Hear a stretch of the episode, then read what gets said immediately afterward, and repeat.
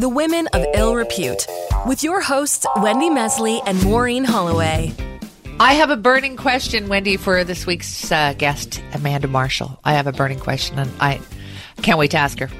Amanda, um, I remember her. She was, she was, is the like she's the singer songwriter. She she sold like millions of albums back in the '90s, and uh, and then she kind of she just disappeared.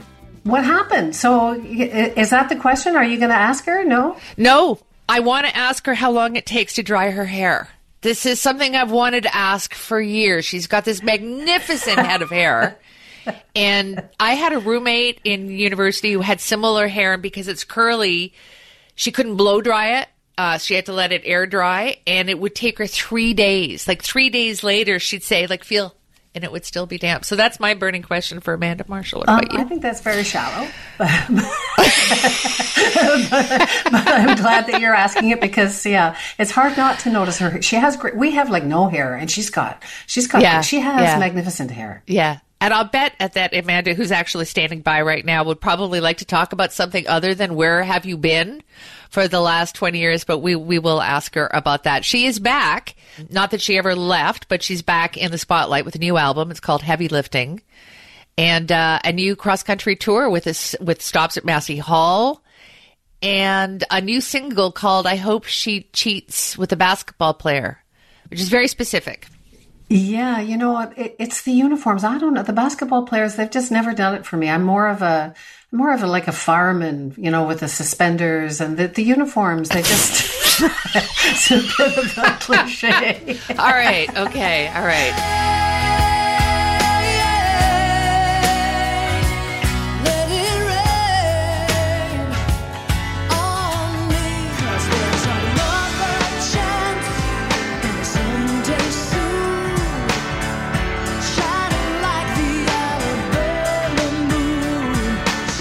Amanda Marshall here with us. Hi, Amanda. Why do I feel like I know you? Because you've seen me relentlessly or heard me relentlessly on the radio all these years. I want to hear more about uh, Wendy's obsession with farmers. Yeah, I know. This is new to me. We've been doing this for a while, and the suspenders. yeah, no, I got to move on. But yeah, the hair. Oh my God, you have beautiful, beautiful hair. It's like. Oh, thank you. Yeah, everyone says they don't get it cut in uh, during COVID, but but wow. How long does it take to dry? I listen. I, I heard what I heard what you said about your roommate. I feel her pain. I'm I'm right there with her. Yeah, I'm an air dry, I'm an air dry girl too, so it takes a while. So in the winter, you can't really go out for a couple of days because your hair would. F- yeah, yeah. No, the pain is real. The pain is real. All right, Amanda, we're going to, you've been doing a fair amount of publicity. It's so nice to have you back. Everybody's asking the same question. We would be remiss if we didn't. So let's all say let's all say it together. All right. What, what happened? happened? well, I mean, the short answer is the short answer is that I uh, I 20 years ago I was coming off my third tour, my third for my third album. We were coming out of that tour cycle, and I got into a business dispute. I don't know if anybody a business dispute, but I don't know if anybody's ever been divorced. But it's kind of like a business divorce when you can't, you know, you can't split. You just can't, you know, somebody just won't let go. And the longer answer is it was just a shakedown that lasted for about a decade. And I wouldn't capitulate. And it just kept going on and on and on and on and on. And it sort of became this chronic distraction that sucked in everything else around it. And the reason I didn't put out any new music is because it was clear to me that whatever I was going to do was going to get sucked into this kind of vortex. And I just didn't want that. So I just waited it out. The other thing is, you know, this seems very sudden to a lot of people, but, you know, I was just playing the long game. I went the tall grass. a very long game. A very long game. But yeah, I mean, I always, I, there was some question as to whether I would put out music publicly again, but I was always making music. I was always writing music. I always had this record in the back of my mind and I would pull it out and put it away. And then when it was ready, we had the pandemic so I figured nobody was really, you know, waiting, waiting for it. So I thought, well, let's wait until everything really calms down and everybody can feel safe going out again and I can feel good about being out in public. And that's what we did. So everything happens for, you know, the right time. So you're like Taylor Swift. That, is, that that's her name, right? that's I think so. Yeah, I think so. So it was a business dispute. Yeah, it was just I it was a manager who I just couldn't it was I mean it's hard to, there's no good sexy answer for it but it was just i split with my manager and he wouldn't let go. And it just dragged right. on and on and on and on and on. And it was sort of like trying to be in a divorce with somebody who won't divorce you and says well you know it maybe if you give me this if you give me this if you give me this if you give me this. And there was you know but but i still really want to be in your life. And you just want to break up. And that was uh, it was incredibly frustrating. It was at the beginning, I thought the worst thing that had ever happened to me. It turned out to be the best thing that ever happened to me professionally, creatively, personally. It forced me to really grow up and learn to cope.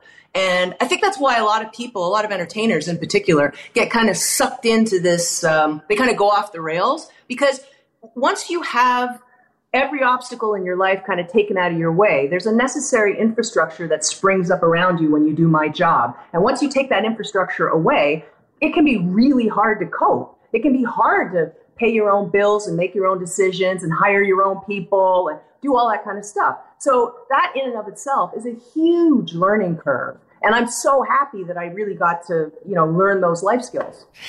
You also had the wherewithal to do that like the way just listening to you and in reading the interviews that you've done recently, I think it's been a real privilege to be able to step away rather than you know the tragedy some people might have suspected that it's really right. been, you know oh my well I hear I hear things, but to be able to step away from your life the way or your professional life the way that you did, it's not something everybody can do, but you make it seem like it's not a bad thing to do if you can.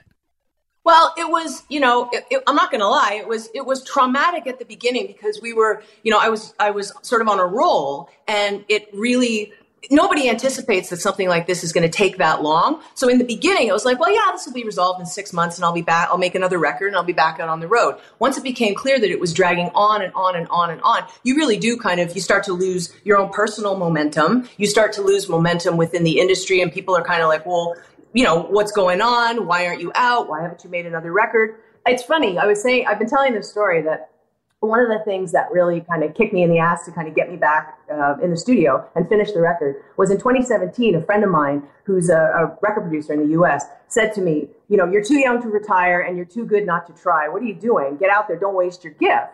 And that really kind of was the catalyst to make me um, pick up the momentum to get back in the studio to finish the album. But it's funny because he was the same guy who held kind of an intervention to say, you got to stop this with this other dude right? Which was the thing that kind of got me off the road in the first place. So I was like, dude, make up your mind. Like, I'm in, I'm out, I'm in, I'm out. So you stayed home. Like, apparently, like, I, I think you've written about sitting in the closet and writing songs, and you were, you were still performing in the closet. Um, and you learned how to cook, and you have a longtime partner. I mean, like, what has life been, been like? I'm, and you must be a great cook because it's been 20 years. yeah. What have you been doing? I'm a I'm like I'm an okay cook. I'm a big believer that like, you know, food is love and it's nurturing and all that kind of stuff. And I like to and the truth of the matter is I really like to eat and I like to eat well. So nobody else was going to do it, so I kind of figured it out. But and I'm not I'm not a great cook. I am like I always say everything I make is like one step below making it correctly, but it tastes good. But like oh, yeah. So so yeah, I'm not a great cook. But uh, as I said, a lot of this stuff was just it was just life. It was just learning how to how to live, how to you know, I, I bought an apartment and I decorated my apartment and I was I finally I finally had pets. You know, I finally got to get a dog and all of that kind of stuff that I mean, this sounds sounds kind of snobbish, but the, all the stuff that people in regular jobs, people with regular lives, um, learn as they mature into adulthood was kind of I was kind of a late bloomer. So I did all that stuff. I, I'm not somebody who travels a lot when I'm not working because it's part of my job. So I, I'm out there all the time. So that wasn't it wasn't like, oh my God, suddenly I want to go to France. But just the sort of everyday routine, developing an everyday routine and learning how to be an adult was a huge thing for me. Huge. You just turned 50. Mm-hmm. Yeah. Oh, I remember 50. I remember somebody saying to me, "Don't waste the rest of your life wishing you were the decade you were before," and and so and so forth and so on. But having said that, especially in your business, in the music industry, as a woman coming back now, it's your runway has shortened. I mean, you'd already taken off in the '90s, and then disappearing is dangerous for anybody. But you're now back as a 50 year old woman, highly accomplished, highly recognized, but still, you know, you're up against the teenagers out there. No, I'm not. Nope. I, I'm not because my, uh, you know, the, the one thing that I wanted to make sure of with this record, and the one thing that where we've really succeeded, is that this record is not chasing anything. I'm not up against Katy Perry or Dua Lipa or Taylor Swift or any of those people. They have their niche and they do what they do. I don't know how to make those records, and they don't know how to make these kinds of records. I'm in a separate lane, and I think that you have to trust the audience to know what's real and what's authentic to them, right?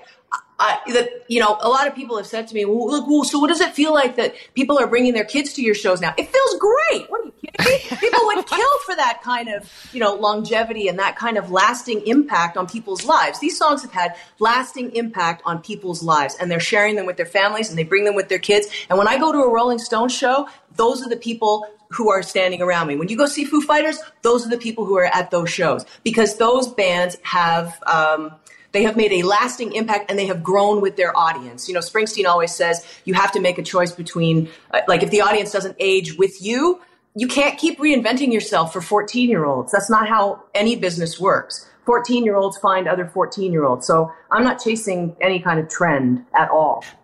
But what about you? I mean, it must be different. I mean, last time you were on stage and uh, like big time, uh, was the 90s and you were in your 20s. So, I mean, other than the drugs and sex and rock and roll, I mean, how, how different is it? It must be, must be different to be on stage now, or it's, maybe not. For me, it's, um, I mean, physically, I don't feel any different. I mean, like knock wood. I don't like, I'm healthy and I don't feel any different.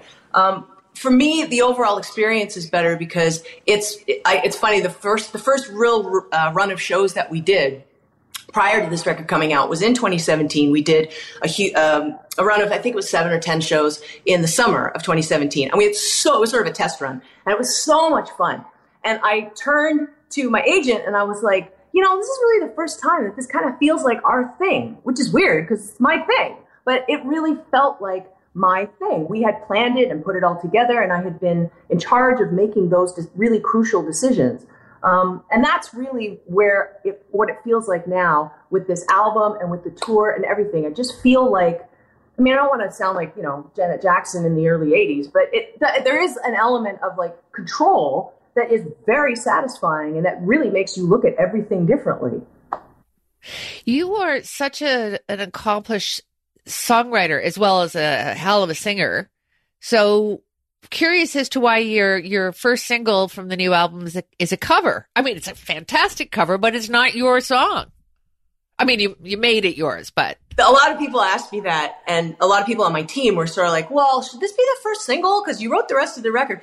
This the, the, reason I wanted to put it out first was because Marsha Ambrosius wrote the song. Marsha, if you don't know, was half of Floetry, which was a really successful R and B duo out of the UK in the early, I guess, the early 2000s. And their uh, their stuff was, I mean, she her stuff is very very different. She recorded the song, um, I think in 2011 on her record, and I heard the song by accident several years later. I missed it on its first release, and when I heard the song, I was so struck by the humor of it because you're right it's very specific and the specificity makes it hilarious. I hope she cheats on you with a basketball player. To me it was the most sort of clever brutal vicious but really funny kind of takedown. And i want to and it made me as a lyricist go back and kind of re-examine all of the other songs on the record. And i thought you know because i have a tendency to be very earnest as a writer and i thought I really want to inject some of that kind of off the cuff humor because in life, I'm not like that at all.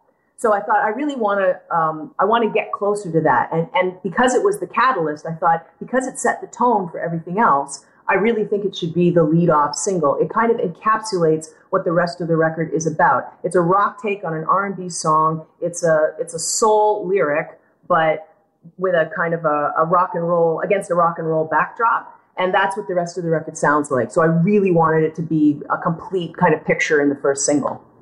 You and Wendy are both aspiring to be lighter and funnier. We're very funny off air. We're hello. Oh my god. Uh, but you have something else in common. You're both onlys. Oh, are you an only child? Yeah, yeah, yeah. Ah, no, my parents were together for a year, and then she never remarried. So Oh, wow. this is it. Wow. Yeah, congratulations. Yes. Do you remember? Yeah, no, um, do you remember Vicki Gabereau? Yes. So years ago, I was in Vancouver and I did Vicki Gabereau show, and she's an only child too. And w- as we were uh, going off the air in the first segment, we were going to commercial.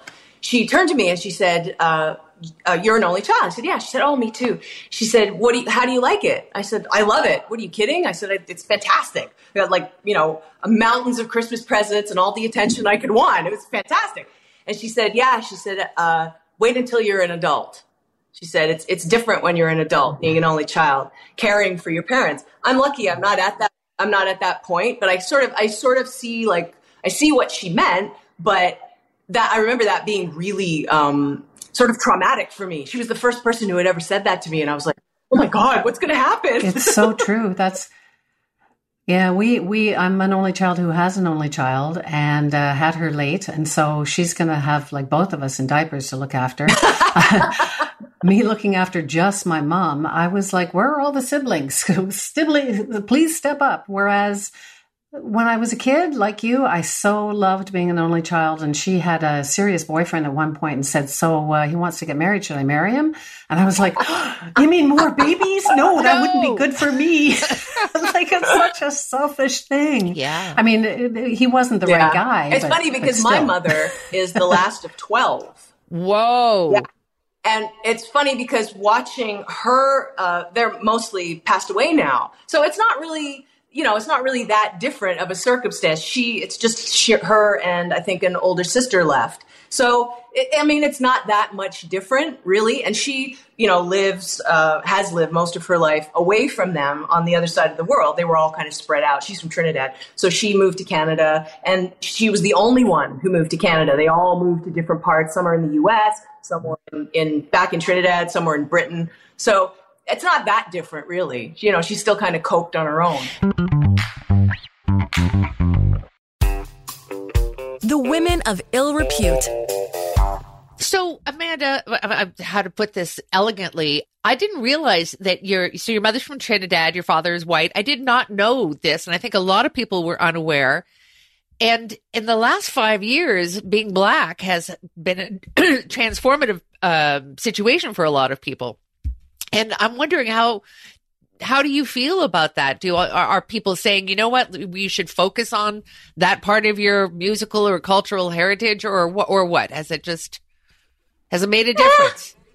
Not really. I mean, I mean, certainly I've had more conversations like everybody about, but everybody has had more conversations about race probably in the last three or four years than I've ever had in my own, you know, my whole life. And my mother and I in particular have had more conversations like that than I've ever had with her before.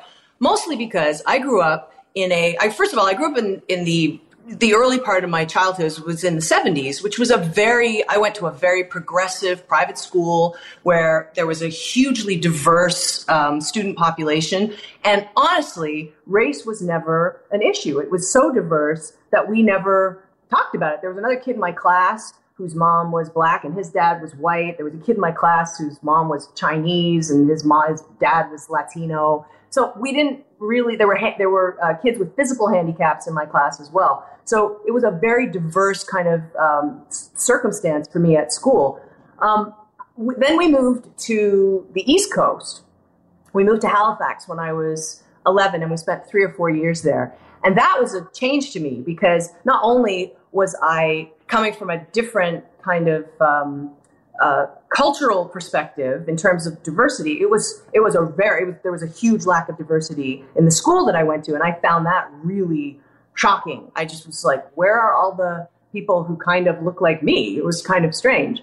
Um, for me, it, it has always been race was never an issue. Culture was an issue that showed itself mostly through food because the food that I grew up eating a lot of was the food that my mother cooked. And sometimes, not always, but she would make things that I knew my friends weren't eating. So I grew up eating stuff like buljol and roti and doubles and callaloo and all that stuff. And those dishes were normal to me. They were very, uh, you know, beloved. They were the things I looked forward to. the stuff she made me on my birthday. She still makes it for me on my birthday. And that's the way it manifested itself.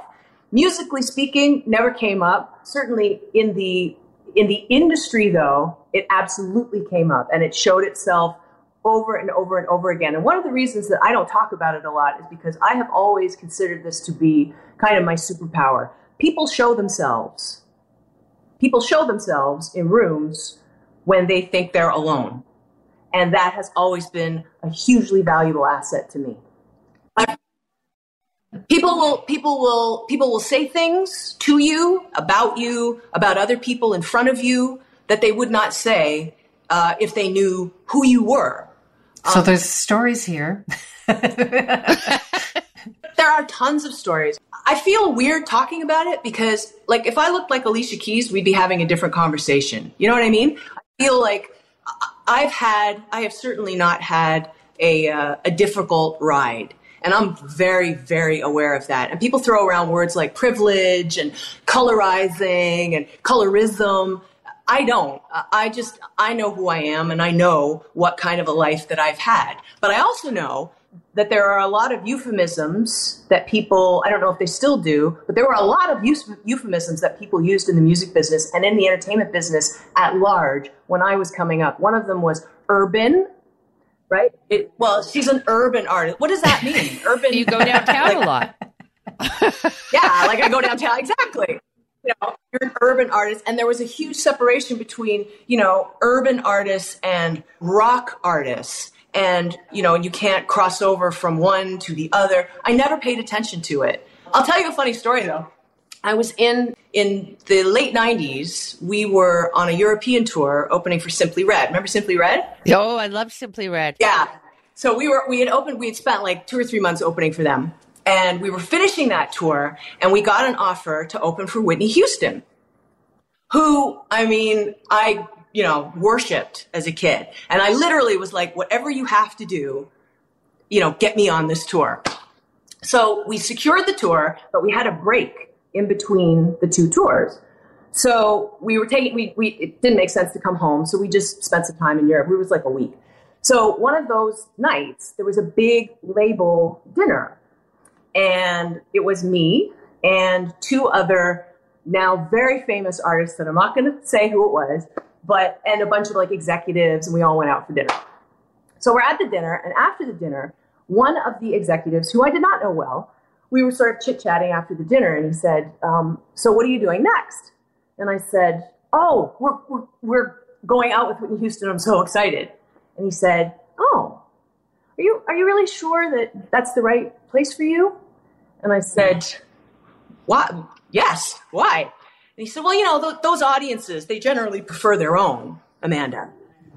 And it didn't register with me right away because I I sort of was like, "Does he mean like rock artists? Like, huh?" But the funny thing was, five minutes after I had that conversation, I went and I sat at a table with one of the other musical artists who was there, who happened to be a black American artist. And this person says to me, What are you doing next? I said, I'm going on tour with Whitney Houston. And they said, Oh my God, you're going to do great. Pretty little white girl like you, they're going to eat you right up. I was like, perfect. Isn't it amazing that me- the music industry, which has both enabled artists of all different colors to transcend, is also one of the most restrictive? Sure. As well. Yeah, but that's true of every part of the entertainment. That's probably yeah. true. Yeah. Yeah. Um, so you're back. I'm, I'm just. What is it? What is it like? I mean, you've you you you. Like I think Rip Van Winkle. yeah, it's kind of, and, and everyone's like, "Oh my God, she's back! She's back!" It's just so amazing. It's so cool, and and your song is so cool, and but I mean, what's what's it like? Like, do you still like? Do you have to gear yourself up? How are you? Are is it wonderful? Is it terrifying? No, it's not terrifying. And it's not, you know, people keep asking me what my expectations were. I had no expectations. I really didn't. I did not have, not because I didn't know what to expect, but just because I think probably because I'd been away for so long. And I really, really loved the record so much that I sort of didn't care what people thought. I was like, I, I just love this. And I've been listening to it so long that it seems like the norm to me. Uh, I am shocked by the reception. I really am, though. I'm shocked by the amount of um, enthusiasm and the letters and the emails and the text messages that I'm getting are freaking me out. It's amazing. And I, I'm so are you going to be like the Stones? Are you going to be like at you know a thousand and twelve? At this point now, it's going to be yeah. Why not? Maybe I don't know. I mean, you know, everybody, everybody. I think people put a lot of focus on your age and your race and your sex and your gender and all this. I mean, you know, I I write songs in my pajamas and I go out and sing them for people. I'm not breaking rocks, right? And I really truly enjoy every aspect of this, and to get to do it again with my friends, with, you know, these songs that I wrote that I love is such a privilege. I get that. Maybe more than I did when I was like 19 or 20. Because when you're 19 or 20, you're just moving to the next thing, right? And you're sort of like doing what people tell you to do and going through the motions. But now I'm sort of like, this is awesome. This is great. Are you, you're an, you were an intense songwriter, uh, Birmingham, Let It Rain, Dark Horse, which is my favorite. Let It Rain, my husband's going to kill me, but I have to tell you, that's his anthem. Oh, no. yeah. when things get rough, he just blares that, and he has for what's, years. What's, so that's kind of. What's your husband's name? John. John, my man. you are an intense songwriter. You write viscerally, dramatically. Is that still you? I know you want to be lighter, but but what moves you? What inspires you? I mean, Birmingham was about a woman escaping an abusive relationship. Yeah. You know, what what are your what are your topics? What are your things now? It's funny because the next there's one more single, and then the next single after this is a song called Rainbows and Gasoline, which is what they're calling the focus single on the record. And it too is a song about domestic violence, but it's from a completely different perspective. It's from the perspective of someone who knows the signs and is aware enough, early enough in the relationship to bail, basically. Um, those things have always fascinated. I love storytelling. You know, I have a real Americana streak in me. I love people like Jason Isbell and Mary Gauthier and Shawn Colvin was a I was a huge Shawn Colvin fan when I was coming up. But I also have a huge love of urban, you know, hip hop music and and melding those two things for me has always been where I live. You know, one of the great parts of uh, having this kind of sabbatical was doing these shows gave me an opportunity to kind of figure out like what is the stuff that I really look forward to singing in the set? I love singing Birmingham. I love singing Dark Horse, and the reason I love those songs is because there's like a there's a groove. Let it rain. There's like a groove aspect to that stuff, and you know, to me, the most important part of rock and roll is the roll, right? I think people have conflated rock and roll with rock, and, and they're not the same. Rock is that right? But there's like a groovy thing that happens. The Stones have it. The Beatles had it to a certain degree, but the Stones really have it. They really embody that kind of stuff.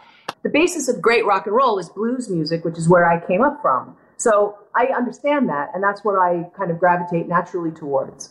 So it's quite different now. I mean, we talked about how, you know, race has become something that people are actually talking about these days. But that, has been one big change in the music industry, as in so many others. But but also, like the the music industry has really changed, and I because you can get everything online. And and so, is it true that you only make money by going on the road? Like, yeah, I had this conversation with my mother last night because we were talking about something. She's like, "Well, so how do these people make money?" And I was like, "Oh, that's cute. You think that people make money like from streaming services? I'm like, where have you been?" this is a conversation that's been going on for decades. Yeah, it's uh, there are changes that have happened that are fantastic, and one of those changes is that the model has flipped, and I think uh, musical artists are much more in control of their own creative process, which is fantastic. Unfortunately, I think the side effect of that is that um, people have gotten used to getting things for free, and we have valued not just music but all forms of art to the point where every everybody thinks they can do it and do it well. And everybody thinks therefore that it should be free.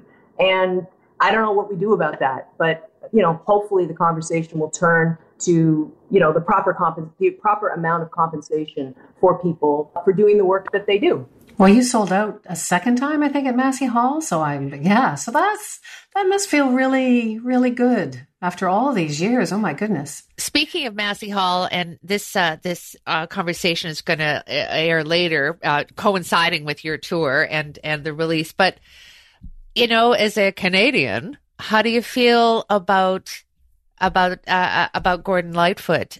Yeah, because you know Birmingham was a hit for you in the states, but it was the only one.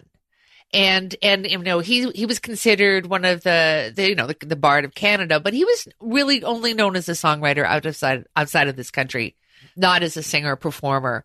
And I wonder, you know, you were poised at one point to become an international hit. Elton John was singing your praises and so on. Are, is this, is Canada enough for you, Amanda? I mean, you know, that, that's that's a dicey question because you know that discounts a huge other part of the world. You know, there's uh, there are Asian markets, there's the European market, all of which we have toured extensively and done really well in. I think that we tend to focus on the United States because they're our neighbor, and tradition that's been the traditional model. You know, one of the things that I love about Canada, getting back to Gordon Lightfoot for just a second, is that we have always embraced quirk. I love that about Canada. Like the Tragically Hip Tragically Hip have done obviously really well outside of this country, but they're a Canadian band, right? And there are people like Gordon Lightfoot and the Tragically Hip, and I can't think of others, but they'll come to me, you know, that have done great in this country who are Blue Rodeo's another one. You know, I have American friends in the music business who say to me all the time, like, why isn't Blue Rodeo a bigger band, you know, south of the, I don't know. I don't know. But I think one of the things is that we embrace quirk Americans do that too, by the way. There are lots of American bands that never make it out of the States, ever. There are lots of uh, acts out of the UK that never make it out of the UK. And I think we focus too much on that. I think people focus too much on do we have enough of a star system here? And or, you know, why aren't they why aren't they embracing us in, you know, Mississippi or I don't know. But I, I think people and one of the things that is encouraging to me about this the sort of the flipping of the system and the fact that things are available everywhere is that people have a chance to kind of find stuff that maybe they didn't find before you know? We got to wrap up in a sec and um... what kind of conditioner do you use? How long exactly does it take? All of it. All the conditioner. All of it. All of it. The whole bottle. Okay and i'm good. Amanda such a pleasure to finally meet you. Honest to God, I've been a, such a huge fan of yours from the get go, and will I'm sure will continue to be so. So thank you for taking the time to talk to us. Thank you. Yeah, and have fun on stage. It's gonna it's gonna be great. Um, yeah, you got to keep the mojo up. But thanks, guys. Keep keep singing "Let It Rain," John. Absolutely, I'll let him know. Thanks, Amanda. Amanda. Yeah, we'll let you know when this is going real soon. Yeah, it'll it's it's actually will air the week uh, of your appearances at Massey Hall, so it's June whatever. So yeah, we'll tie it oh, all great. together. All right. Godspeed. Thank you. yeah, all the best. Nice t-shirt. Thanks, guys. Bye. Bye. Bye. Thank you. Bye. Well, look at how it all turned out. I hope she cheats on you with a basketball player. Oh, you feel real lonely, baby. Now we're not together. We say that about everybody, by the way. One day we're going to come off. Someone go, "Yeah, they're, they're, we were totally lying," but she was. She lovely. was. Uh, she was lovely. I mean, I've I've heard her interviews. Well, there, there's a couple I'm lying. So are you. no, I do kind of like nearly everybody. Well, that's why we pick them, right? Because I don't think we pick anyone or call anyone a woman of ill repute if that's what they are. Um, that's what you are, Maureen. But uh, um, we like people who we have on the show for the most part, or we at least like a lot about yeah. them. Yeah. And we like them more. We we like them more after spending time with them. Yeah, and I think with her, like she, I don't know, I've, I've heard her talk about what happened before, and, and, and it must be difficult because everyone wants to know what happened. Why did you disappear for twenty years? But she went way deeper than that. She talked. She talked about race. She talked about the music industry. She talked about about being an only child and, and life. So it's uh, yeah, it was, uh, and and there were lots of chuckles. So it was she's very open and yet i know i was gonna one of the questions i was gonna ask her is you don't talk about your personal life. And i thought to myself well there may be a reason for that. Uh, but she doesn't. She's very, very she's one of very adept at being extremely open but without going to any details about i know she has a long-term partner. That's all i know. Um, and i just i just didn't go there because i didn't feel the need. I think she should be a journalist so I actually, uh, I actually named my husband on a podcast. Yes, you did. Which was like it was massive. I just, yeah, uh, yeah no, it's it's weird. I think I think people are protective about different things, but she's, uh, I don't know. It must be very very strange after 20 years to get back on the stage. I, am sure, you know, she said she did a couple of things in 2017, but uh, but yeah, and uh, yeah, and and she's she's shallow like you and me. She spends a lot of time on her hair. yes, she's got a lot of hair to spend time on. All right, that was Amanda Marshall. Lovely to see you, Wendy. Talk soon. Talk soon. Women of Ill Repute was written and produced by Maureen Holloway and Wendy Mesley, with the help from the team at the Sound Off Media Company and producer Jet Belgraver.